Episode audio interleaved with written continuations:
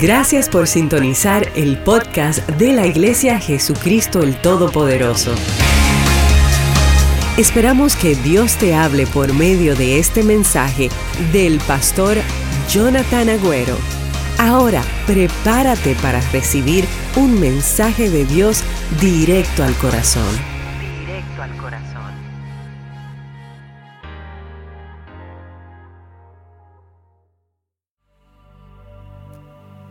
Aquellos que no estuvieron la semana pasada, eh, la semana pasada comenzamos una serie con el Espíritu Santo, aprendiendo un poquito más de Él y no solamente a nivel información, porque las cosas del Espíritu se reciben en el Espíritu. Así que hoy vamos a repasar un poquito lo que hablamos ayer brevemente y también vamos a hablar acerca de por qué necesito al Espíritu Santo. Quizás tú estás sentado aquí diciendo, bueno, ¿para qué yo necesito al Espíritu Santo? Si ya tengo a Dios, ya, conozco a Jesús, ¿por qué es importante el Espíritu Santo? Damos la bienvenida también a los que nos están viendo conectados eh, con nosotros por medio de YouTube, Facebook. Eh, quizás estás en tu casa preguntándote lo mismo. ¿Por qué? ¿Por qué es importante? Porque pudiera ahora mismo cambiar el canal y poner otra cosa. Te pido que te detengas ahí, porque lo que vamos a hablar hoy es importante. Y quiero que me acompañes al libro de Juan, versículo 10, capítulo 10, versículo 10, Juan 10, 10. Y vamos a comenzar por aquí. Este es un versículo famoso que muchos de nosotros conocemos y dice, el propósito del ladrón, ¿cuántos saben que hay un ladrón on the loose? Un ladrón que anda por ahí, ¿cuántos saben? Algunos le dicen ladrón, otros le dicen adversario, otros le pueden decir diablo, Satanás, como tú quieras decirle. La Biblia dice que este ladrón no viene sino es para matar, diga conmigo, matar, robar y destruir. Mientras que Jesús, y él fue el que escribió esto, dijo, mi propósito es darles una vida plena y abundante. Ahora, yo quiero dejarte saber que Satanás no está interesado en robarte tu dinero. Él no está interesado en robarte tu carro. Él no está interesado incluso en robarte tu casita. Él lo que quiere es venir a robar algo mucho más importante que esas tres cosas que acabo de mencionar. Satanás está en el negocio de robarte tu propósito, de robarte tu identidad, robarte el llamado divino que Dios tiene para tu vida, porque tú no naciste para ser una persona común. Si hoy tienes vida, si hoy estás respirando, es porque Dios tiene un propósito sobrenatural para ti. Si tú lo crees, dale un aplauso fuerte al Señor.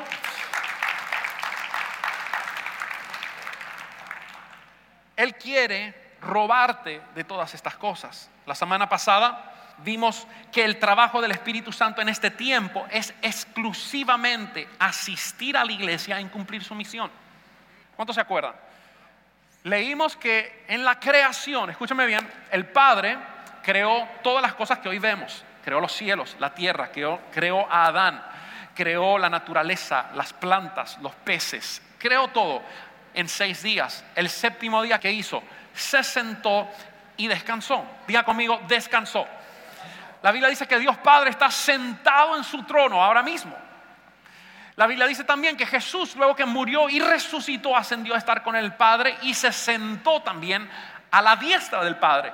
El Padre está sentado, Jesús está sentado, el único que está trabajando hoy en día es el Espíritu Santo de la Trinidad.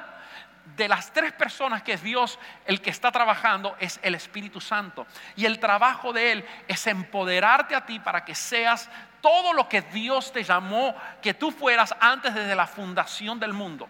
Efesios dice que Dios pensó en ti antes de que diga sea la luz y fue el sol. Antes de eso ya Dios sabía cuál iba a ser tu nombre y ya Dios tenía un propósito sobrenatural para él. Si eso no te sorprende, no sé qué te va a sorprender. Dale un aplauso a Dios por lo increíble que Él es. No es casualidad que tú estés vivo hoy aquí, aunque hayas incluso podido ser el producto de una violación o de algo feo. Dios saca joyas de los lugares más oscuros. Si tú estás vivo y tú tienes un propósito y también tienes que entender que hay alguien, un ladrón que viene a robar, matar y destruir ese propósito. En Romanos capítulo 8, verso 17, la Biblia dice que así como somos sus hijos, también somos qué? Sus herederos. We're heirs. Todo lo que es de Dios es mío. What do you think about that? ¿Qué es un heredero? Un heredero es que cuando muere uno o cuando llega el tiempo de pasar lo que es de uno al otro, el heredero tiene todo lo que le pertenecía a su padre, ¿o no?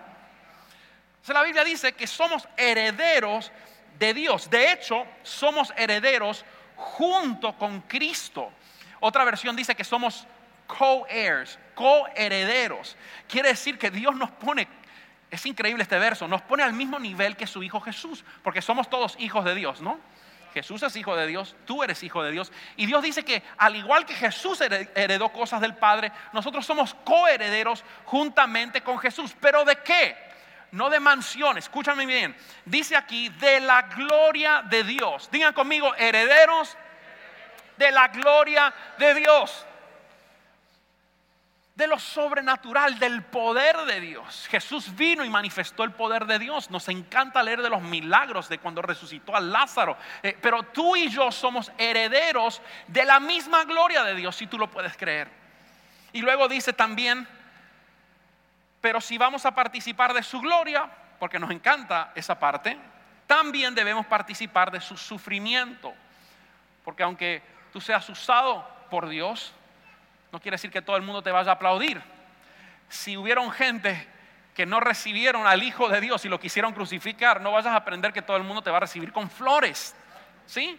Porque hay alguien que viene a robar y hay alguien que quiere neutralizar todo lo que hay dentro de ti que el Espíritu Santo quiere activar. Y declaramos en el nombre de Jesús que no va a poder, porque el Espíritu Santo hoy en esta mañana, en esta tarde, no sé qué hora será, pero Él va a activar cosas. Yo creo que Así como uno a veces enciende la luz con un switch off and on, el Espíritu Santo hoy va a prender, prenderte fuego. Porque por mucho tiempo quizás has estado ignorando las cosas espirituales. Tú puedes venir a la iglesia, puedes, y vamos a verlo ahora, puedes incluso cantar las canciones, pero si tú no estás viendo milagros en tu casa, si Dios no te está usando a ti para sanar enfermos, para hacer cosas, quiere decir que hay cosas que no están activadas, porque esa es señal de que el Espíritu Santo está dentro de ti, que eres heredero de la gloria de Dios. Pero hoy tú vas a salir de este lugar con un fuego dentro de tu interior, lleno del Espíritu Santo. I don't, I don't know how many of you are willing. No sé cuántos de ustedes están listos y dispuestos y abiertos para que Dios te pueda usar de esa manera. Aprendimos la semana pasada que el Espíritu Santo no es una fuerza, no es un humo, no es un fantasma, sino que es Dios, es una persona. Así que quiero comenzar en esta parte, esta segunda parte, hablándote acerca de la condición de la iglesia del día de hoy. La condición de la iglesia en el año 2020. Y quiero que entienda que aunque Dios está en todo lugar, ¿cuántos saben que Dios es omnisciente? Quiere decir que Dios sabe lo que está sucediendo ahora en los abismos del mar, como sabe lo que está sucediendo allá en Mars, y, está involucrado en todo lo que está sucediendo en la expansión del universo, etc. Él conoce todo, está en todos los lugares. Ahora, el hecho de que está en todo lugar no quiere decir que Él se manifiesta en todo lugar. Totally different, algo completamente diferente. Una cosa es que Dios está en todo lugar y otra cosa es que Dios, por medio del Espíritu Santo, se manifieste en otros lugares. Por eso es que usted debe entender que no todas las iglesias son, son lo mismo. Hay gente que dicen, bueno, todos los caminos llevan a Roma. Wrong. Todos los caminos llevan a Dios. Equivocado. He escuchado personas decir, bueno, eh, es que en el, en el, occidental se adora a un Dios que se llama Dios Todopoderoso y su Hijo Jesús, mientras que los musulmanes adoran a, a, tal y los otros adoran a Buda, pero en realidad es un ser que todo, cada uno lo llama como quiera. No, equivocado. La Biblia dice que hay un nombre que es sobre todo nombre y ese es el nombre de nuestro Señor Jesucristo. Right? Entonces, mire, todas las iglesias no son lo mismo, todas las religiones no son lo mismo. Entonces, hoy lo que pretendo hacer por medio del Espíritu Santo, con la ayuda del Espíritu Santo, es romper paradigmas mentales, eh, donde Dios se manifiesta. Escúchame bien, estamos hablando de que Dios está en todo lugar, pero donde Dios se manifiesta tiene que haber transformación donde Dios se manifiesta hay cambio, ¿sí? hay milagros, hay prodigios y hay señales. Así que em, acompáñame a Apocalipsis capítulo 3 y yo quiero hablarte mientras tú lo buscas en tu Biblia de dos tipos de iglesias que están ahora en este tiempo. Está, número uno, la iglesia que duerme. Diga conmigo, la iglesia que duerme. Hay una iglesia que está dormida ahora y es la mayoría, desafortunadamente. Y luego está la iglesia que vive que vive en lo sobrenatural de Dios, que, que, está conectada con lo que el Espíritu Santo, que es Dios, quiere hacer en la tierra ahora. Esa es una iglesia que vive. La Biblia le llama a esa iglesia el remanente. Diga conmigo el remanente. Yo le dije al servicio de las nueve que hoy no iba a ser lechita espiritual, hoy vamos a meat and potatoes, ¿ok? Vamos a comernos un churrasco, así que vamos a entrar en cosas un poquito más profundas, ¿ok? Así que acompáñeme. Apocalipsis capítulo número 3, versículo 13, dice, todo el que tenga oídos para oír. A ver, ¿dónde están los que tienen oídos? ¿Orejas? ¿Sí? Ok. ¿Qué debemos hacer? Dice la Biblia, debe escuchar al Espíritu y entender lo que Él dice a las iglesias. Si tú sigues en tu Biblia ahí, después del versículo 13, hay un subtítulo que dice la iglesia de la Odisea. Entonces yo quiero hoy tomar un tiempo para hablar acerca de eso. ¿Por qué? Porque Juan está en la isla de Patmos, viejito, anciano, el último apóstol que quedaba vivo, después de que Jesús ascendió al trono. Y la Biblia dice que se le revela a Dios y le dice, escriba, escribe esto. Y ahí es donde Dios le muestra todo lo que es el libro de Apocalipsis. Y entre eso, Dios le da siete mensajes para siete iglesias. El mensaje a Filadelfia, el mensaje a Sardis, el mensaje a la Odisea, a Éfeso. Y estas siete iglesias eran iglesias que estaban en Asia Menor en ese tiempo. Eran iglesias literales, diferentes ciudades. Pero también proféticamente representa cada una de estas iglesias un periodo histórico desde que está escribiendo Juan ahí hasta el día que estamos viviendo ahora. La última de estas siete iglesias es la iglesia de la Odisea y es la iglesia del último tiempo, es el tiempo histórico y profético que estamos viviendo ahora. ¿Sí se entiende? ¿Sí me expliqué bien? Ok, estamos viviendo los tiempos de la iglesia de la Odisea. Entonces, ¿qué quiere decir la Odisea? Preste, preste atención. La Odisea quiere decir no comprometido.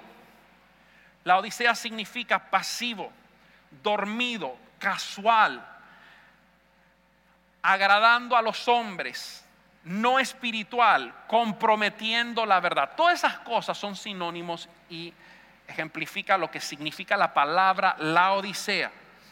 Entonces hay un remanente en medio de esta iglesia que no está así, pero en general la característica, hablando en términos generales de la iglesia en este último tiempo, es que la Odisea es eso, no comprometido, pasivo, dormido, casual, etc. Entonces, son gente que vienen a la iglesia y todo, pero cuando vengan el rapto se quedarán. Entonces, estuvimos hablando un poquito acerca de eso el día jueves. Hablamos acerca de las cinco vírgenes prudentes y las cinco insensatas.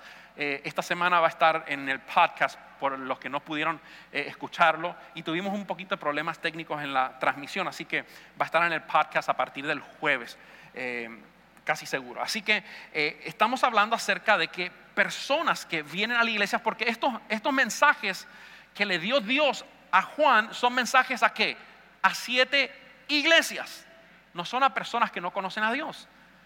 Este mensaje, la Odisea es una iglesia, son personas que vienen a la iglesia, se congregan, conocen la palabra, pero porque no están comprometidos, porque toman todas las cosas, las cosas de Dios como algo casual, entonces están en esta condición.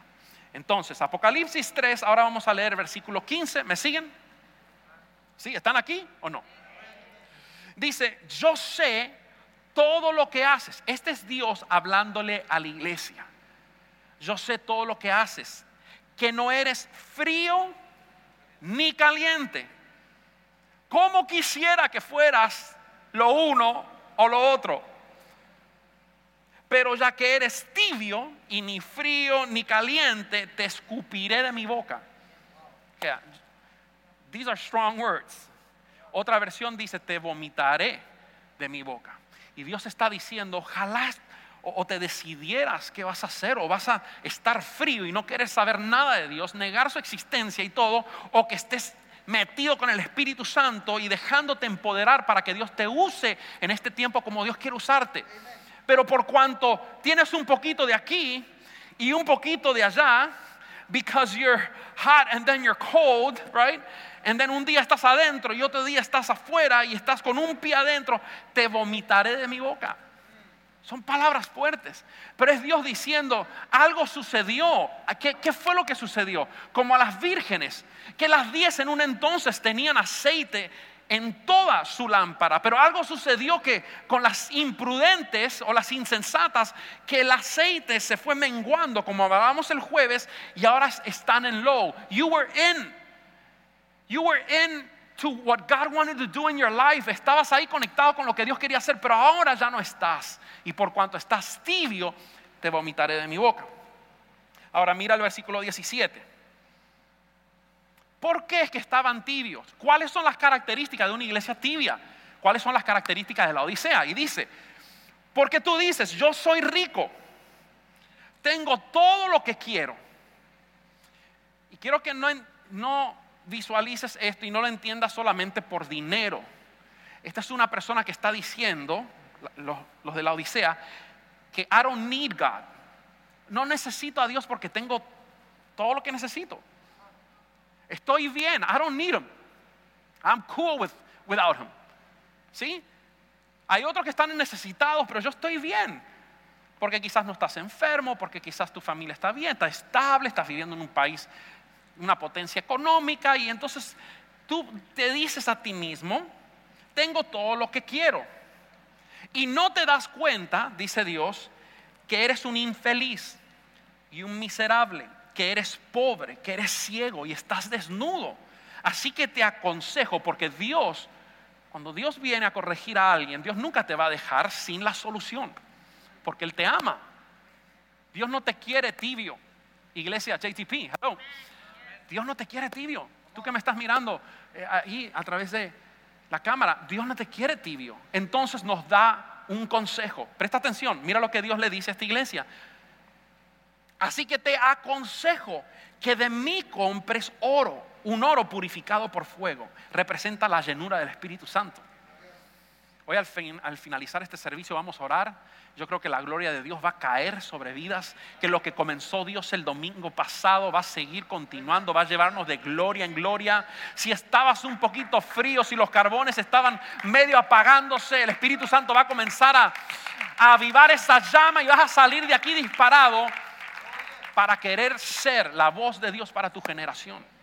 Entonces Dios dice, el consejo que te doy es este. Primero, compre de mí oro purificado por el fuego, llenura del Espíritu Santo. Note que dice compra, porque digan conmigo, tiene un precio. Tiene un precio, porque sí, tiene un precio. Buscar a Dios tiene un precio.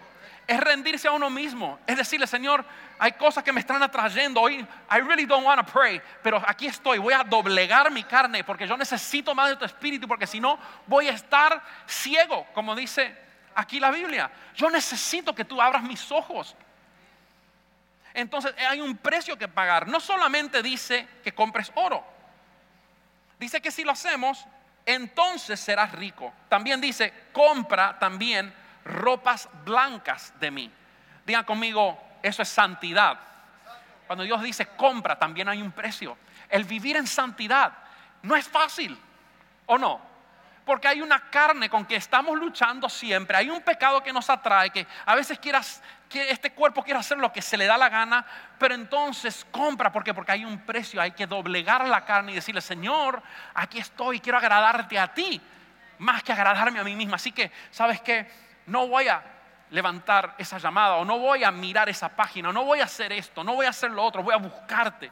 La Biblia dice que estamos en tiempos, iglesia, de poder comprar ropas blancas así no tendrás vergüenza por tu desnudez. Y luego dice, tercero, y compra ungüento para tus ojos. Diga conmigo, revelación, para que así puedas ver. ¿Por qué?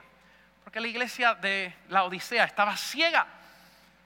No podía ver que tenía una necesidad grande, se pensaba que estaba bien porque tengo dinero en mi bolsillo y porque estoy en un lugar tranquilo y mi familia está bien. Entonces, I'm good. Sí, tengo necesidades como cualquier otra persona, pero no necesito tanto de Dios. Yo vengo a la iglesia, escucho un mensaje de dos horas que no me transforma, que simplemente me hace cosquilla. Ay, qué bonita la palabra, pero no me transforma de adentro hacia afuera. Entonces Dios dice, abre los ojos, compra de mí, compra de mí esto para que puedas ver que tu condición no es la realidad, no es como Dios te ve, pero si tomas mi consejo, yo te voy a dar revelación, yo te voy a dar vestiduras blancas y vas a ser la iglesia por la cual yo voy a regresar, una iglesia redimida, llena del Espíritu Santo, llena de poder. Entonces la iglesia de la Odisea tiene esto que dice, yo soy rico, no tengo necesidad. No necesito a Dios. ¿Para qué tengo que ir a la iglesia? ¿Para qué tengo que diezmar? Yo sigo a Dios a mi manera. Yo oro a Dios. Yo busco a Dios a mi manera. ¿Cuántos han escuchado gente decir eso? I'm sorry, man, but it's not, it's not your way. It's God's way. Por eso nos dejó su palabra, porque there is one way. And it's not your way, it's His way. Es su manera. Mateo 5, 3. Me gusta este versículo. Es una de las bienaventuranzas que dio Jesús en el Sermón del Monte. Y dice, bienaventurados los pobres en espíritu, porque de ellos es el reino de los cielos. No está hablando de una pobreza física, está hablando de gente que reconocen. Y yo creo que hoy en día el Espíritu Santo está tocando vidas y mostrándote quizás que tu condición espiritual no es óptima, sino que está pobre. Pero si tú tienes la disposición de humillarte, lo que te espera es grandeza. Porque Dios dice, bienaventurados los que reconocen que de repente espiritualmente estás pobre, porque de ellos será el reino de los cielos. Cuando tú te humillas y reconozcas y reconoces que quizás, mira, tu alma, tú estás muy eh, cercano a tus sentimientos, tú sientes cuando alguien te ofende, ¿verdad? Sientes eh, el dolor, ¿ok? Eh, tu cuerpo también, cuidas tu cuerpo, tú te alimentas y todo esto, pero tu espíritu, hay gente que ignora que tiene un espíritu por dentro. Entonces, you're, you're well aware that you are in a body, that you are a soul, que eres un alma, pero ignoras todo lo del espíritu. Y cuando el Espíritu Santo viene un día como hoy y te abre el entendimiento y tú dices, wait a second, tengo un espíritu adentro que quiere conectarse con Dios. Usted sabe que hay gente que hasta muere viven 80 años, mueren y jamás tuvieron un encuentro espiritual, jamás ni siquiera entendieron que tenían un espíritu. Pero cuando el espíritu viene, el espíritu de Dios que está trabajando aquí en la tierra, se conecta con una persona que reconoce que lo necesita, es como que uno enciende una luz y comienzas a entender y experimentar a Dios no de una forma religiosa, no de una forma que tú lees un libro, sino que Dios se vuelve real en ti. Y tú comienzas a hablar con Dios y Dios comienza a hablarte y escuchas instrucciones de parte de Dios y dones espirituales se comienzan a activar, por lo cual tú vas a ver milagros, prodigios y señales. ¿Por qué? Porque había algo en ti que quizás ignoraste por mucho tiempo, pero porque le diste lugar al Espíritu Santo, Él comienza a decir, bueno, aquí hay alguien quien quiere de mí, alguien que me está honrando, que desea más de mí, y Él viene y Él comienza a posar y a trabajar con esa persona. ¿Cuántos aquí están dispuestos a decirle, Señor, trabaja conmigo? Bienaventurados los pobres en espíritu, porque de ellos es el reino de Dios. ¿De quién es el reino?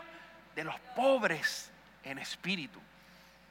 En estos días salió un reportaje de esta cantante conocida, Katy Perry, que ella estuvo confesando de que cuando su novio Orlando Bloom la dejó, eh, tuvo pensamientos suicidas. Y uno dice, una, muchacha tan bonita, ella es rubia, ojos celestes. No sé cuántos de ustedes han eh, visto American Idol. Es, es una persona tan pilas, tan apuesta, talentosa, canta bien, tiene dinero, tiene fama y estaba considerando suicidarse. ¿Por qué?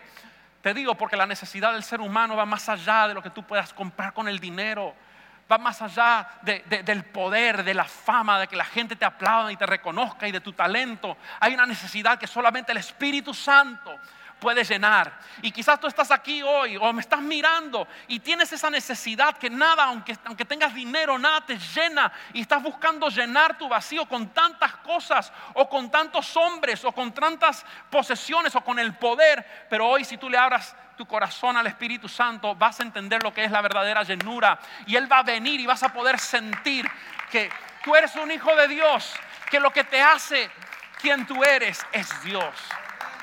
Mm. La Odisea es todo lo opuesto a lo que dice Mateo 5.3. Es no necesito, déjame tranquilo en mi asiento. Esto de las lenguas y esto del poder y lo sobrenatural, no me venga con esa cuestión. No me gusta la iglesia, que el pastor dé una, una prédica que esté buena, que, que me hable acerca de fe para conquistar. Y, pero espera, hay cosas más importantes que esas. El motivo de tu existencia es manifestar el poder de Dios a todos los que te rodean. Hello. El motivo de tu existencia, la razón por que tú existes hoy, es para que tú manifiestes el poder de Dios por medio del Espíritu Santo a todos los que te rodeen, comenzando en tu casa. Tu casa, los que, los que trabajan contigo, en tu escuela donde tú estudias, que tú puedas ser una persona que Dios use. Ahora, quiero ir bien rápido, características de una iglesia dormida. Porque estábamos hablando que la Odisea era una iglesia que estaba dormida, hablando en términos generales, ¿no?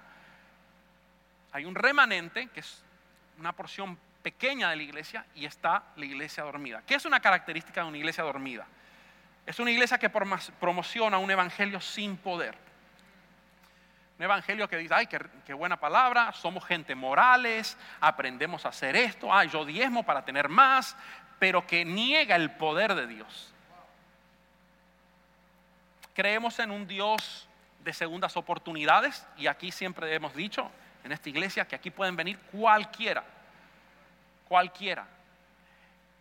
No hay persona que es rechazada aquí, cualquiera puede venir aquí, pero vienes y el Espíritu Santo te va a transformar. Tienes que darle lugar, porque si tú sigues viniendo hace cinco años y cinco años sigues robando porque él es, ladrón y no cambias, entonces eh, quiere decir que hay algo que no está permitiendo que el Espíritu Santo cambie tu vida y te haga a la forma de Cristo. ¿Cuántos dicen amén?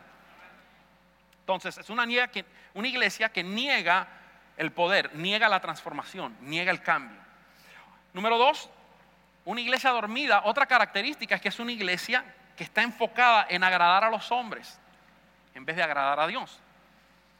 No vamos a pedir ofrendas aquí, ni vamos a enseñar acerca de los diezmos porque hay gente que se, pueda, se puede ofender.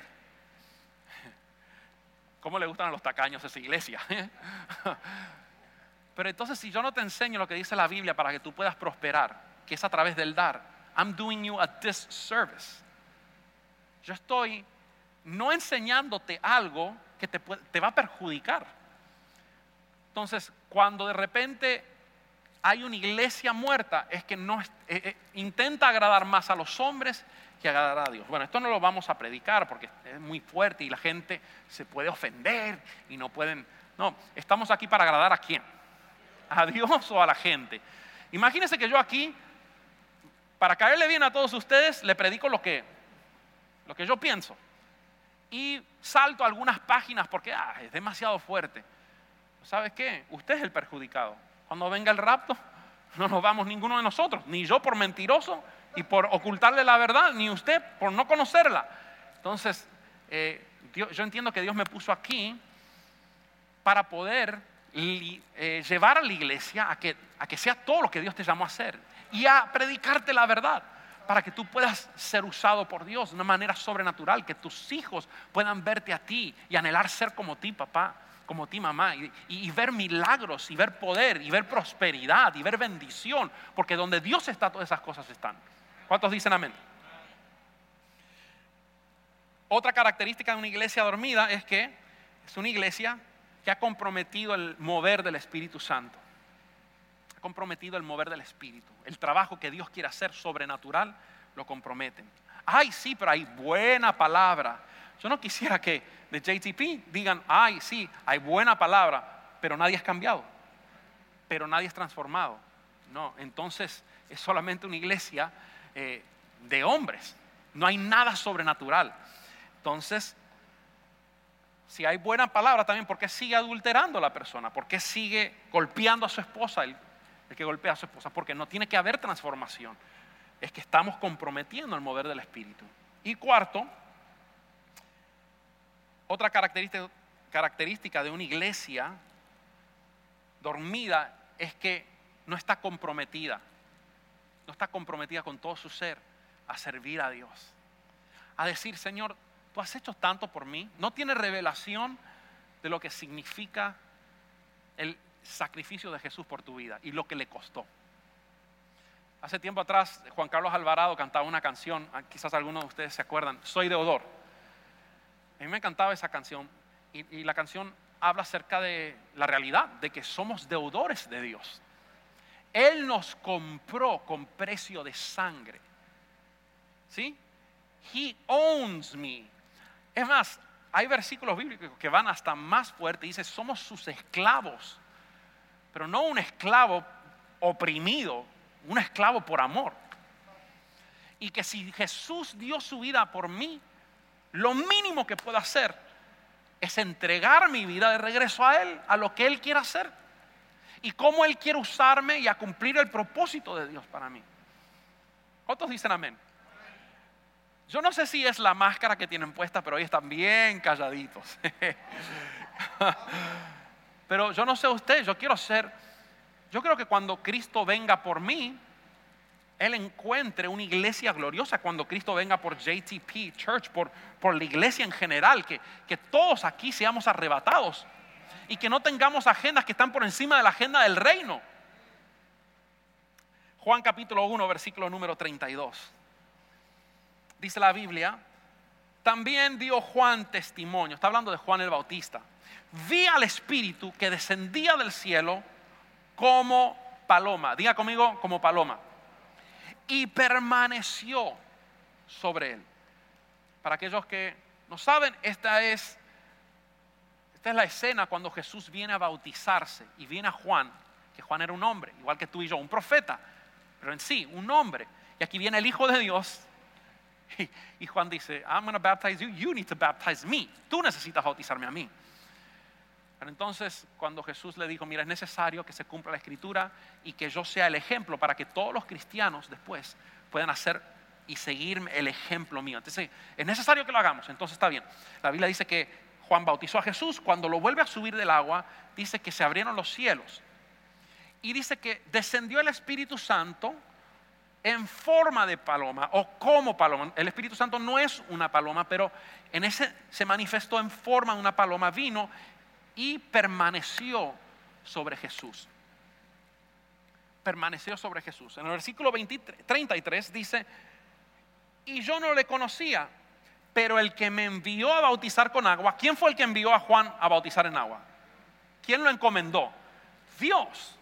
Dios le dijo, mira, tú vas a ser Juan el Bautista, este es tu trabajo, vas a preparar el camino del que va a venir después de ti. Ok, entonces Juan está diciendo, el que me envió a bautizar con agua, aquel me dijo, sobre quien tú veas descender al Espíritu y que permanece sobre él, diga conmigo, permanece sobre él. Esa era la señal, cuando tú veas que el Espíritu Santo no solamente viene y se va, sino que permanece sobre él, él es el que bautiza con el Espíritu Santo. Entonces, mire, en el Antiguo Testamento, cuando los profetas eh, profetizaban, venía el Espíritu Santo, ellos profetizaban y después el Espíritu Santo se iba. ¿Sí? Cuando Sansón derrotaba a mil filisteos con la quijada de un asna, eh, venía el Espíritu Santo sobre él. Cuando venían los enemigos, los vencía y después el Espíritu Santo se iba. Era para una ocasión o para un momento específico. Pero Dios le dice a Juan, cuando tú veas que desciende la paloma, el Espíritu Santo, y viene sobre y permanece, ese es el Hijo del Hombre.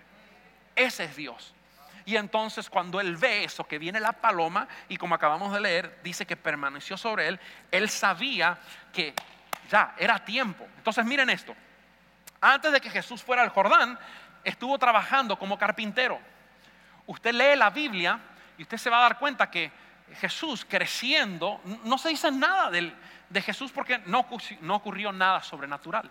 Él era una persona nada más, su papá era carpintero, él siguió el oficio de su papá. A los 12 años tuvo una, ocasión ahí que se perdió y estaba en el templo. Y mientras tanto él iba creciendo en gracia con Dios y con los hombres. ¿Ok? Ahora, a los 30 años, hasta los 30 años, él solamente estaba haciendo sillas, estaba haciendo mesas, estaba haciendo sofás, no sé, carpintería. No había hecho ni un milagro hasta los 30 años. Y cuando él viene al Jordán y el Espíritu Santo reposa sobre él, ustedes conocen que esa fue la marca de que comienza el ministerio. Ahora, te digo esto, Si Jesús, siendo Dios, ahora sujetado a su humanidad, tuvo que esperar ser empoderado por el Espíritu Santo para comenzar a ministrar, ¿qué te hace pensar a ti que vas a poder ministrar y, vas a poder hacer cosas sin, sin lleno del Espíritu Santo? Hay gente que se envían ellos mismos, hay gente que eh, quieren, quieren ver lo sobrenatural, pero no, no esperas que la paloma pose sobre ti, no la buscas, no buscas su llenura y piensas hacer las cosas. Y por eso es que mucha gente se frustra y dice, no, esto no funciona. No es que no funciona, es que tú tienes que pasar tiempo para estar en la presencia de Dios. Porque lo que Dios quiere hacer contigo y a través de ti no va a proveer de tus manos o de tu fuerza o de tu, de tu intelecto, sino que proviene del Espíritu Santo de Dios. Le podemos honrar en esta mañana. Entonces, mire, a los 30 años Jesús va al Jordán. ¿Por qué? Porque estaba cansado de ir a la sinagoga y estaba muerta la sinagoga. No había nada, veía la necesidad, un montón de gente enferma y todo seguía igual. Como hombre tenía hambre de Dios y en el Jordán Jesús tiene un encuentro con él. Entonces, acompáñeme a 1 Corintios 2.14. ¿Están aprendiendo? ¿Sí?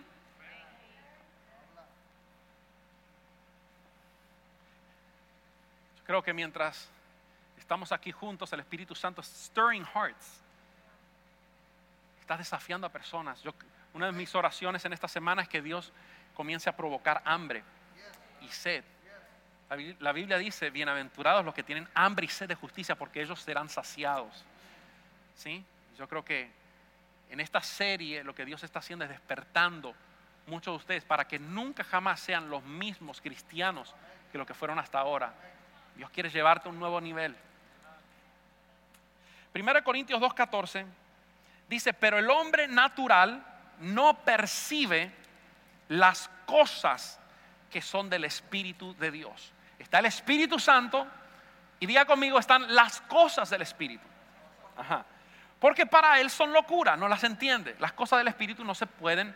Por eso quizás incluso mirándonos ahora o aquí, quizás hay alguien diciendo, esto, de sanar, de milagros y prodigios. que Para ahora, eso fue el tiempo de Jesús, pero ahora, ¿por qué? Porque las cosas del Espíritu y lo que Dios quiere hacer no se razonan humanamente. ¿Qué dice? Para Él son locuras. It's crazy.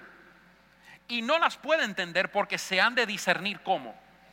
Las cosas del Espíritu solamente las discierne la gente del Espíritu la gente que le han abierto su corazón para que la paloma venga. Una de las características de una paloma es que es un animal que se, se asusta muy rápido.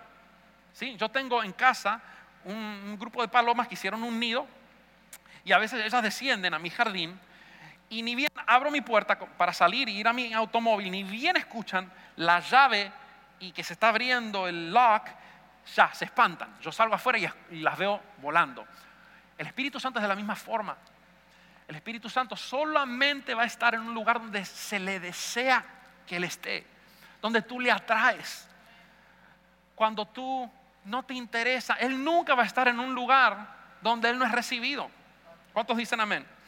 Entonces las cosas del Espíritu se disciernen espiritualmente. ¿Cuáles son las cosas del Espíritu? Bueno, lenguas, hablar en lenguas, eso es las cosas. Hay gente que resiste eso. Dice, no, eso es para otra gente, no, eso es esas cosas raras, ni siquiera la entiendo. ¿Qué, qué rayos están diciendo? La Biblia dice que el que habla con lenguas, habla, en lenguas, habla con Dios. Y lo hermoso de lenguas es que el, el diablo no sabe lo que estás diciendo. Y tú te edificas a ti mismo. Tú estás hablando con Dios y no hay nadie que pueda interferir en esa comunicación. ¿Sí? Entonces es importante. Lenguas son cosas del Espíritu, los dones del Espíritu, la unción del Espíritu, lo sobrenatural, los milagros, las señales, los prodigios. Esas son las cosas del Espíritu. Entonces cuando no se practican estas cosas y la iglesia o una persona rechaza las cosas del Espíritu, ¿qué pasa? El Espíritu Santo se espanta. Y dice, all right, you guys want to have church without me? Go ahead. Y la iglesia está muerta, no hay cambio, no hay transformación, el que roba sigue robando, el homosexual sigue siendo homosexual, el, eh, el que mentía sigue mintiendo, el que, no sé, el que fornicaba sigue fornicando, etc. No hay cambio, no hay transformación, porque se ignora las cosas del Espíritu, no se le da la bienvenida. Por eso cuando usted venga a la casa de Dios, cuando usted ore en su devocional, tiene que invitar al Espíritu Santo. Ven, Espíritu, te necesito. You are my lifeline. Es la parte de Dios que está trabajando aquí en la tierra. Yo te necesito. Guíame, ayúdame, dirígeme, enséñame. Quiero conocerte. I don't want to settle for 50% of what you called me to be. No quiero conformarme con una porción de lo que tú me llamaste a hacer. Quiero ver tu poder en medio de mi generación. Quiero que mis amigos te conozcan. Y no va a ser a través de tus bonitas palabras. Miren en Juan, primera de Juan, capítulo 4, versículo 3, después en tu casa léelo, nos habla acerca del espíritu, pero este es otro espíritu. Este es el espíritu del anticristo. Hay gente aquí que saben, que han oído hablar acerca del anticristo, que en la gran tribulación se va a levantar un hombre que va a controlar el mundo, que todo el mundo se va a tener que poner el número del hombre, 666 en la frente y todas estas cosas, ¿verdad? Pero no solamente hay un anticristo que va a venir, sino que hay un espíritu de anticristo. Diga conmigo espíritu de anticristo. Primera de Juan 4.3 habla acerca de esto. Y la palabra anticristo significa esto, para los que están anotando. This is a good service to take notes. Anticristo significa uno que se opone, uno que niega y uno que reemplaza. Voy a decir otra vez, ¿cuál es este espíritu del anticristo? Está el espíritu de Dios, Espíritu Santo, pero hay otro espíritu que viene para reemplazar todo lo del espíritu, que se opone a todos los del Espíritu Santo y que niega a todo las cosas que son del Espíritu. Entonces mira, el ataque de este Espíritu del Anticristo en estos tiempos es de hacer de la iglesia una entidad natural, donde tú vienes, escuchas una palabra y te da comezón de oír, te, te da cosquilla o te dice, ay, qué bueno, qué linda palabra, pero no te transforma sigues siendo la misma persona, sigues cayendo en los mismos pecados ocultos. No hay, no hay poder para vencer la, la, adversidad, no hay poder para vencer el temor, no hay manifestaciones que tus hijos en casa dicen, wow, papá, tú le oraste a Dios y Dios hizo ese milagro. La próxima vez ese hijo, cuando no estés tú, papá, él va a saber qué hacer. Pero no hay poder en las casas. Entonces, ¿qué pasa? Este espíritu, y tenemos que tener mucho cuidado, iglesia, este espíritu intenta eh, reemplazar todo lo que es del Espíritu de Dios y transforma tu casa, tu relación con Dios, hasta una iglesia entera, hasta una ciudad, con simplemente una entidad natural. Nada de lo que ha logrado la iglesia hasta este punto ha sido por fuerza humana ha sido por milagros. Cuando comenzó la iglesia, ¿cuál fue las señales? Que la gente eran sanados, que pasaba la sombra de Pedro y sanaba a los enfermos, que los muertos eran resucitados. La señal de que la iglesia estaba viva era que, que había milagros, ¿o no? Entonces mira esto, Cristo, ¿por qué tuvo que ir Jesús al Jordán y a bautizarse por Juan? Porque Jesús necesitaba ser empoderado, diga conmigo empoderado. No empoderado por, como Dios, porque Jesús era Dios, ya era empoderado. Pero Jesús vino y se sujetó a las mismas pasiones que tú y yo tenemos que sujetarnos. Somos gente imperfecta, somos gente que sentimos calor, frío. Y Jesús nos mostró a nosotros lo que Él, es, él es el estándar que cada uno de nosotros debemos seguir. Y cuando Él fue al Jordán no lo hizo porque era Dios, sino lo hizo en su humanidad para decir, yo necesito ser empoderado porque hasta que no sea lleno del Espíritu Santo como hombre, no puedo hacer que el reino de Dios se manifieste a través de mí. ¿Sí me entienden? Entonces Jesús tuvo la necesidad de ir al Jordán. Mira esto. La, la palabra Jordán significa dos cosas. Digan conmigo, uno que desciende y significa la manera de Dios. ¿Ok? Jordán representa God's way, la manera de Dios. Porque a veces queremos ser empoderados, but our way. Queremos ser usados por Dios, but my way, the way I want. And it's not your way, it's God's way. En el Antiguo Testamento, ¿cuántos se acuerdan de Naamán? Naamán era un leproso, ¿se acuerdan? Y este hombre fue donde el profeta, Isaías, y le dice, porque una, una persona criada que trabajaba en su casa le dijo, mira, yo sé quién te puede sanar de esa lepra. Porque cuando Dios te comienza a usar, un paréntesis, la gente va a comenzar a hablar y llevarte gente a ti. Cuando, cuando alguien sabe que el Espíritu de Dios está en una persona, they know who to go to. Y entonces esta criada escuchó que Naamán, oígame, este hombre, que era un hombre importante, tenía lepra. Entonces le dijo, ve al profeta que él te va a sanar. Naamán dice, ah, estoy yo. I am the man. Así que por supuesto, me va a abrir las puertas, me va a dejar entrar, vamos a tomar una colada, eh, me va a tener preparado un banquete, vamos a almorzarnos, vamos a reír, y después va a orar, va a poner sus manos sobre mí y me va a sanar. Cuando llega ahí, ni siquiera sale el profeta. Se parqueó frente a la casa y el profeta mandó al criado y le dijo, dígale que si él quiere ser sano, que se vaya y se zambulla siete veces en el Jordán. El criado se fue, cierra la puerta y este hombre dijo, how, how dare him. ¿Quién se cree este profeta que es? Que ni siquiera vino a recibirme a mí. Y estaba, estaba mal el hombre hasta que su asistente, su criado, le tuvo que decir, mira, tú no viniste aquí para una respuesta. No tenías un problema que es la lepra y te dio una solución, entonces ya olvídate. Pon tu orgullo a un costado y ve al, al Jordán. Entonces, cuando él va al Jordán, una de las cosas que él dijo fue esto, mira, segunda de Reyes 5:12, él dijo, ¿acaso los ríos de Damasco, el Habaná y el Farfar no son mejores que cualquier río de Israel? ¿Para qué me llevan a este río sucio?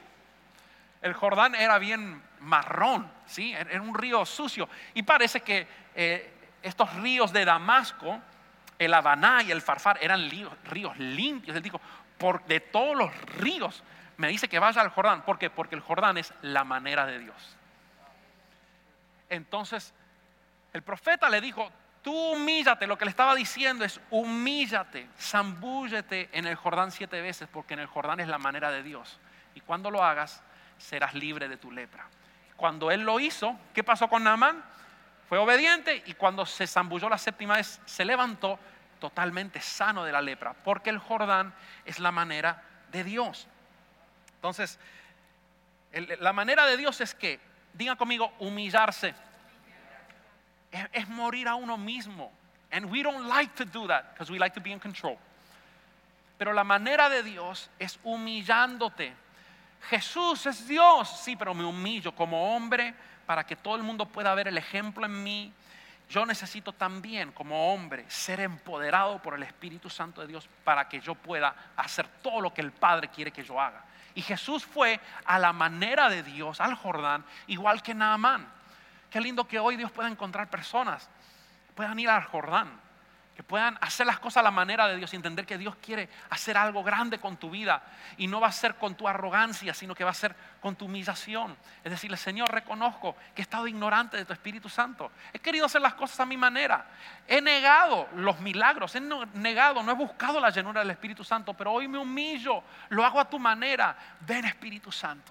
Ya no quiero ahuyentarte más. Es más, quiero preparar un lugar para que tú puedas venir y cenar conmigo y ayudarme. Quiero crecer y no quiero que pase un día más desde este punto hasta que me toque irme del planeta, que no busque tu presencia porque te necesito. Cuando Dios y el Espíritu Santo encuentra a alguien que tiene esa disposición, He starts pouring into your life. Él comienza a llenarte el lunes, te llena el martes, el miércoles antes de salir a trabajar, tú dices, Espíritu Santo, lléname, voy a ir a mi trabajo, pero yo no quiero estar desconectado de ti, quiero que tú me uses. Si hay alguien en necesidad, quiero que me des una palabra, algo, lo que tú quieras hacer, yo solamente soy un canal que tú puedes usar. Tú te vas a sorprender lo que Dios va a hacer.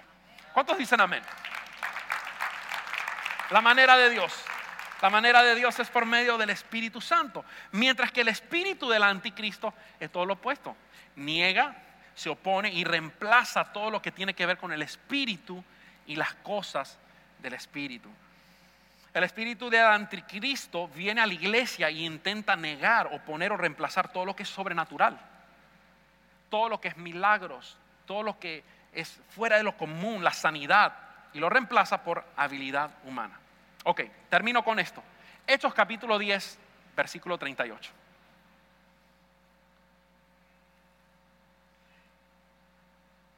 Mira esto. Dice cómo Dios ungió, diga conmigo ungió esa palabra, unción, ungió. Cómo Dios ungió con el Espíritu Santo y con poder a Jesús de Nazaret. ¿Dónde lo ungió? En el Jordán, a la manera de Dios, ¿verdad?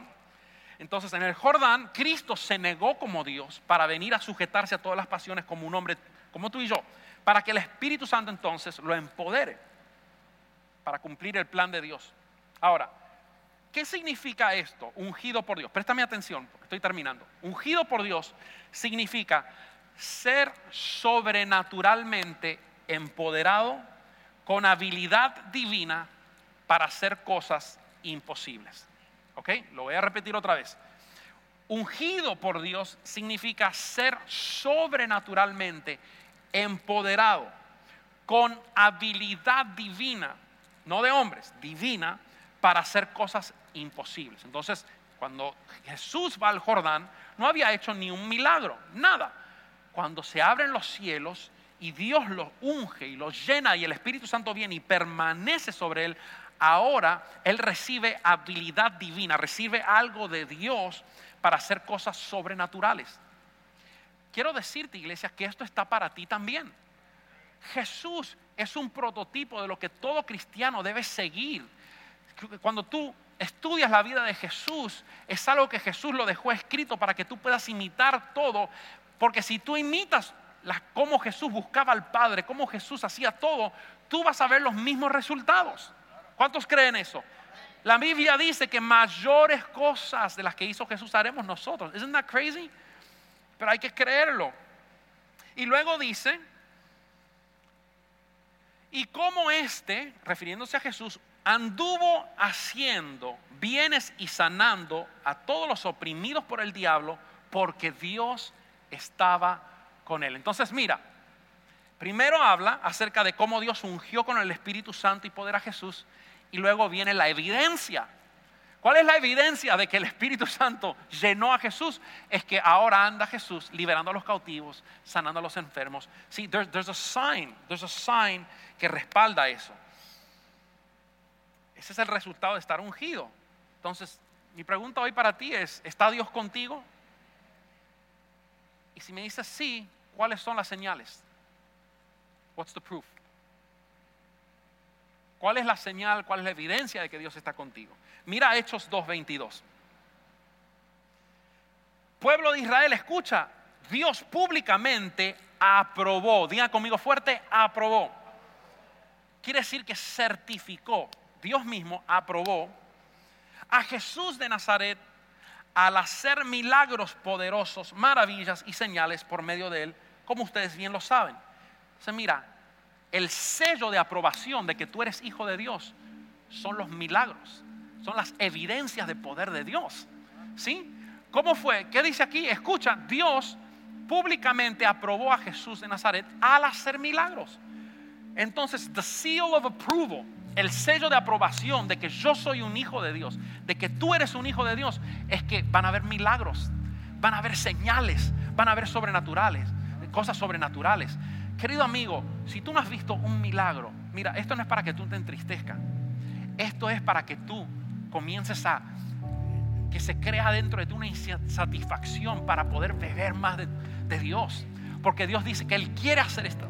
Y está para todos aquellos que se disponen y hacen las cosas a la manera de Dios de decir, Señor, lléname de tu Espíritu Santo, quiero ser usado por ti. Llevo 30 años y no he visto ni un milagro, no importa, Jesús tampoco los vio a los, a los 30, pero sabes que este es el momento. Y para muchos de ustedes, este es el momento donde tú necesitas decir, ya no más tengas 50, tengas 70, tengas 15. Wouldn't, be awesome, wouldn't it be awesome to start before Jesus, before you're 30? De decir, Señor, ya no estoy conforme. Quiero que me llene de tu Espíritu Santo y que esté el sello de esa aprobación que son los milagros y los prodigios. Gloria a Dios. ¿Cuál es la aprobación de que Dios está contigo? Te pregunto hoy. What's the proof that you're a son of God and that God walks with you? Jesús está en la cárcel. Perdón, Juan. Juan el Bautista está en la cárcel. Y escucha de todo lo que Jesús está haciendo. En Mateos 11, 2 al 5, dice que comienza a tener dudas. Porque cuando tú estás pasando por momentos de aflicción, ahí es donde vienen los pensamientos de duda, ¿verdad? ¿Dónde está Dios? Bueno, Juan le pasó lo mismo. Porque Juan a mí, Juan vio el Espíritu Santo posarse sobre Jesús. Él mismo dijo, este es el Hijo de Dios. Ahora está en la cárcel y tiene duda. Así que manda a dos discípulos. Dice la Biblia en el versículo 2, Mateo 11. Y al oír Juan en la cárcel los hechos, diga conmigo hechos. ¿Qué, ¿Qué fue lo que oyó Juan? No dice ahí la palabra, no dice ahí las enseñanzas. Cuando yo, Juan, en la cárcel, los hechos de Cristo, le envió dos de sus discípulos para preguntarle, ¿eres tú aquel que había de venir o esperaremos a otro? Y respondiendo Jesús les dijo esto, vayan y hagan saber a Juan lo que dice Isaías 53 acerca de mí, que naceré de una virgen. ¿Le dijo eso? ¿Qué fue lo que le dijo? Vayan y hagan saber a Juan las cosas del Espíritu, las cosas que ustedes ven, las cosas que ustedes oyen. Los ciegos ven, los cojos andan, los leprosos son limpiados, los sordos oyen, los muertos son resucitados y a los pobres es anunciado el Evangelio. Ese es el sello de aprobación de que Dios está conmigo. Vayan a decirle a Juan que el que está aquí fue enviado por Dios. Y no lo digo yo. Aquí está, here's the proof, here's the seal of approval. Miracles, wonders. Está bien, eso fue Juan y eso fue Jesús. Ahora voy a ti. Último versículo. Marcos 16, 17 y 18. La Biblia dice esto, y estas señales seguirán a los que creen. Porque Jesús no se quedó con todo ese poder para él. Es más, el hecho de que la iglesia sigue viva ahora el hecho de que Jesús sigue obrando por medio de una entidad espiritual que es la iglesia es evidencia de que hubieron hombres que fueron impartidos y que esto también Jesús se lo dejó a los apóstoles. Fueron llenos del Espíritu Santo durante el Pentecostés. De ahí comenzaron a orar por otros y ellos recibieron el Espíritu Santo. Y hasta hoy, el año 2020, se sigue dando que el Espíritu Santo sigue llenando personas. Y entonces dice aquí, estas señales seguirán a los que creen.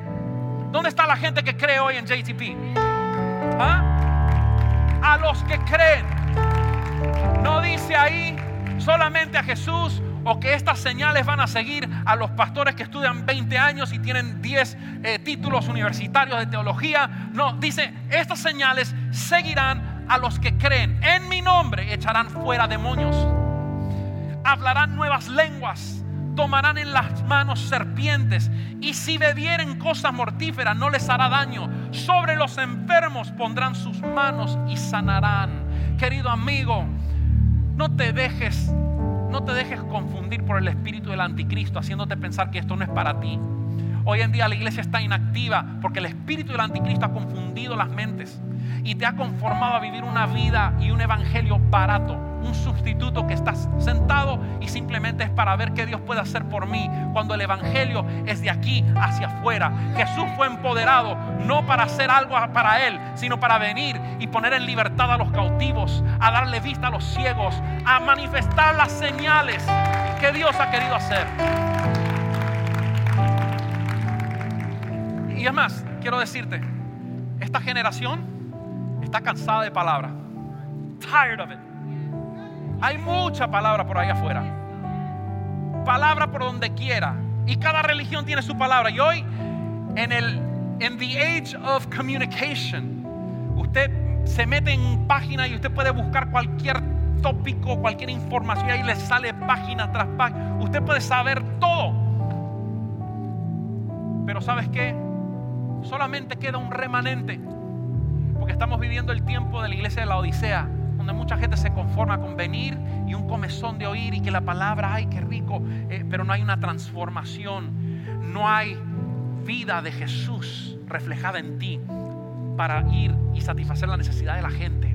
Pero, pero, hoy escucha al Espíritu Santo decir, pero te aconsejo que de mí compres oro refinado en fuego, purificado por fuego que compres de mí la llenura del Espíritu Santo. ¿Por qué comprar? Porque sí, porque cuesta. Porque tienes que dar de tu tiempo y decir, Señor, lléname. Y tienes que pedírselo el lunes y tienes que pedírselo el martes y decirle, Señor, quita todo lo que es de mí y ven, sé tú el que, el que mueva mi vida, sé tú el que usa mi vida. Cuando Dios encuentra una persona que esté dispuesta a comprar ese oro refinado por fuego, a la manera de Dios, por medio del Jordán, por medio del rendimiento, por medio de la entrega, Dios va a comenzar a empoderarte. Como empezó a apoderar a muchos el domingo pasado, a llenar del Espíritu Santo. Ya he escuchado evidencias y cosas y personas que me han mandado mensajes. Mira, pastor, lo que aconteció, cosas extraordinarias. Dios está llamando a los jóvenes. Dios está eh, trayéndole y, atrayendo el corazón de jóvenes hacia Él, porque creo que Dios va a comenzar a usar a los jóvenes de una manera sobrenatural en este tiempo, llenándolos de su Espíritu Santo. Veo como el Espíritu Santo también está escuchando personas que se están riendo diciendo, Señor, quiero comprar de ti vestiduras blancas, Señor. Quiero vivir en santidad, aunque el mundo esté haciendo todo lo que está haciendo, aunque otros estén fornicando, aunque otros estén preocupándose por, por su cuerpo exterior y no hay nada mal con esto, pero Señor, más me voy a preocupar por mi cuerpo interior, por mi espíritu, porque quiero estar aquí y hacer tu voluntad. Y hay gente también, están pidiendo al Espíritu Santo hoy, Señor, unge mis ojos con colirio, un, para que pueda ver. Porque ¿cuál era el problema de la Odisea? Estaba ciega. They couldn't see it. No podían ver que estaban ciegas. Si yo estoy bien, yo no necesito a Dios. Come on, open your eyes. Hello, look at you. Si hoy mueres o si hoy viene el rato, te quedas. Come on, hello, wake up. Pero no lo podían ver yo creo que hoy Dios está levantando un remanente de gente que dice, Señor, quiero ser usado por ti, whatever it takes. Aquí estoy, úsame, lléname, quiero ser, quiero ser tu voz para esta generación. Lo que tenga que dejar atrás lo dejo, lo que tenga que sacrificar lo sacrifico. Dios, con tal de hacer tu voluntad, aquí estoy, úsame. Quiero pedirte que te pongas de pie y yo quiero hoy invitarte, porque esto del Espíritu Santo, esto no es un juego, esto es, esto es realidad. Quiero decirte algo, Dios está deseoso con llenarte de su Santo Espíritu. Más de lo que tú lo puedas anhelar, Él te desea a ti. Él te ama. Él es Dios. Él se entregó a sí mismo por ti. La Biblia dice que los ojos de Dios miran desde el cielo hacia la tierra buscando a aquellos que tienen un corazón perfecto hacia Él cuando Dios encuentra una persona que está dispuesta a negarse a sí mismo, cuando Dios está, cuando Dios encuentra una persona que está dispuesta a hacer las cosas a la manera de Dios y se rinde por completo, ahí Dios encuentra a alguien en quien Él puede depositar su Espíritu Santo. El Espíritu Santo está en la tierra, está obrando. Desafortunadamente mucha gente le está diciendo, I don't want anything to do with you. Yo no te quiero, no tengo tiempo para ti. No, yo no quiero compromiso. ¿Cuál era el problema de la iglesia de la Odisea? No servía, no, no hacía nada, simplemente venía y está viendo ahí una ofrendita, pero no, no, no. No compromiso, casual, ¿verdad? No me molesten, yo quiero dar, pero Dios está buscando y el Espíritu Santo está, está buscando gente que esté dispuesta a rendirse sin reservas, sin decirle Dios, úsame, pero mira, solo, no, no, no, no, no ands, ifs or buts, right? todo lo que soy, aquí estoy. Y si ese eres tú ahí donde estás, te pido que cierres tus ojos. Yo creo que el Espíritu Santo está en este lugar, se está paseando. ¿Qué le gusta cuando hablamos de Él? Él es atraído cuando se le reconoce, cuando se le da lugar. Y vamos a hacer algo diferente en el día de hoy.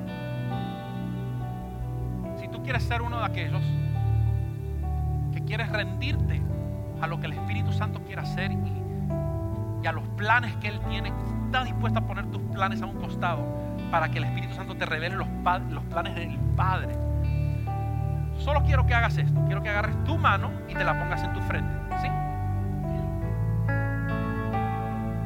Si tú quieres que el Espíritu Santo comience a llenarte, si tú quieres hacer las cosas a la manera de Dios y no a tu manera, ¿Estás dispuesto ahí? La señal va a ser esa mano en tu frente, ¿ok? Ese va a ser el punto de contacto. Y yo voy a orar por ti ahora vamos a clamar, vamos a pedirle, vamos a cantar, Señor, lléname de tu presencia.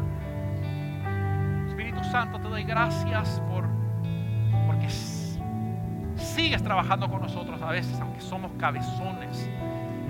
Señor, tú tuviste tanta paciencia conmigo y la sigues teniendo. Gracias porque tú nunca te cansas de golpear a la puerta de nuestro corazón con la esperanza de que un día digamos, aquí estoy, ya no voy a luchar más. Señor, yo creo que para muchos de los que estamos aquí, ese día es hoy, ese día es ahora. hoy te cedemos el lugar. Ya no queremos, no estamos interesados, Señor, en farfar. No estamos interesados en abanar, en hacer las cosas estos ríos representan, la habilidad humana. Señor, queremos hacer las cosas a tu manera. Y hoy nos rendimos a tu voluntad porque no queremos que pase nuestra vida, que vivamos y muramos y no veamos el poder tuyo y los propósitos tuyos reflejados en nuestras vidas y moviéndose y actuando en nuestro interior. Padre, en el nombre de Jesús yo ahora activo y declaro, Señor, que toda fuerza del diablo, todo espíritu del anticristo que viene para cegar el entendimiento, que viene para interponer y poner cosas, cosas de la carne, Señor, donde tienen que ir cosas del espíritu, que viene para, para poder negar todo lo que es del espíritu que vienes para reemplazar. En el nombre de Jesús nos volvemos en contra de este espíritu y te decimos, ya no vas a poder controlar más la gente de Dios. Ya no vas a poder interponer ni ponerte en medio de lo que Dios quiere hacer. Yo declaro la fuerza del Espíritu Santo como una topadora espiritual que viene arrasando con todo espíritu maligno. Y yo declaro, Dios, empoderamiento en este día. Ahora mismo declaro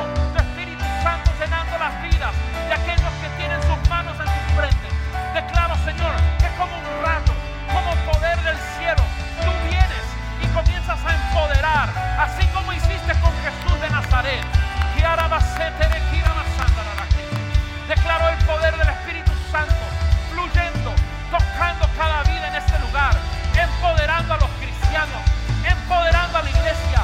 Padre, nosotros somos ese remanente. Nosotros somos ese remanente. Y si hasta el día de hoy hemos estado dormidos, si hemos tenido evidencia de ser como la Odisea,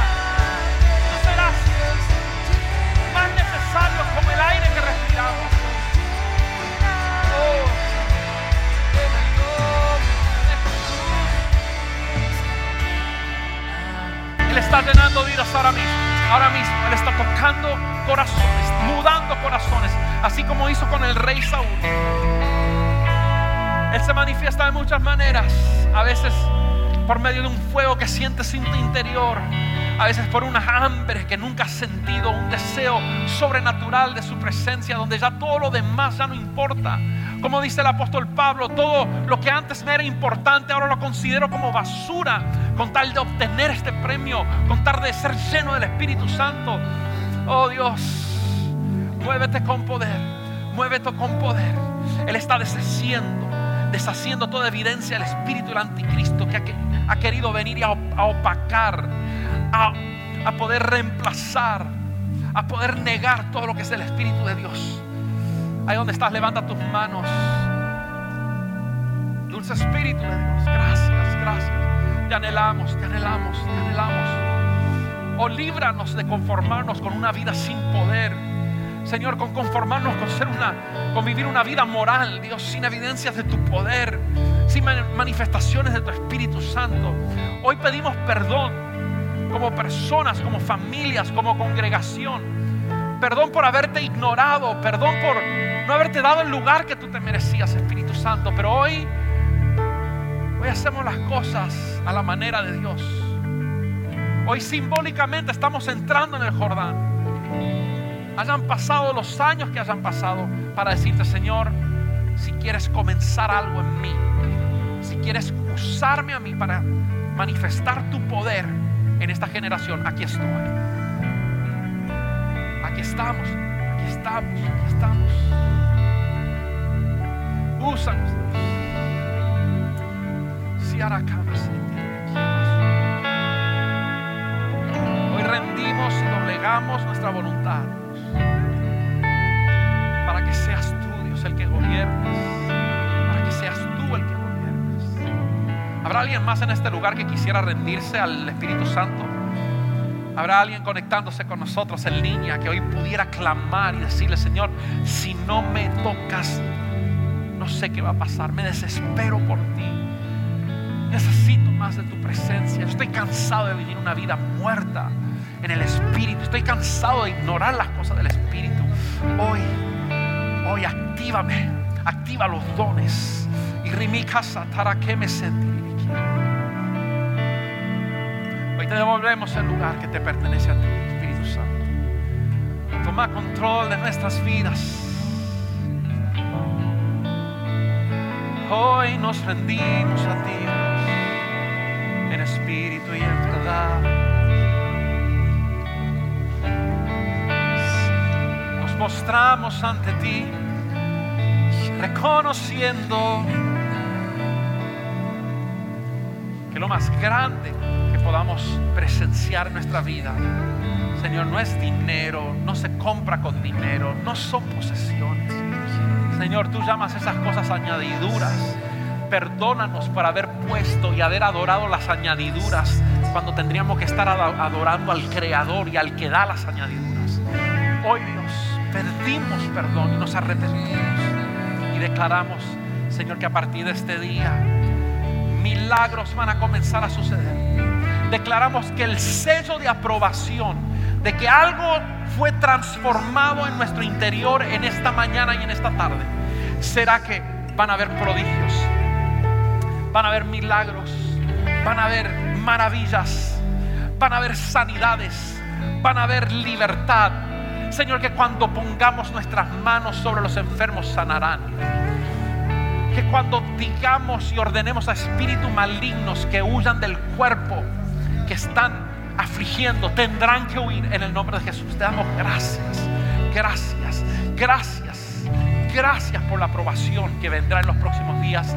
Gracias Dios, porque ya hoy dejamos de operar por medio de nuestra humanidad. Dejamos de hacer las cosas a la manera humana. Dejamos de conformarnos con los ríos de farfar, Señor. Hacemos las cosas a tu manera. En el precioso nombre de Jesús te doy gracias. Amén. Y amén. ¿Te animas a darle un aplauso al Señor? Toma tu lugar, Dios. Nos rendimos a ti.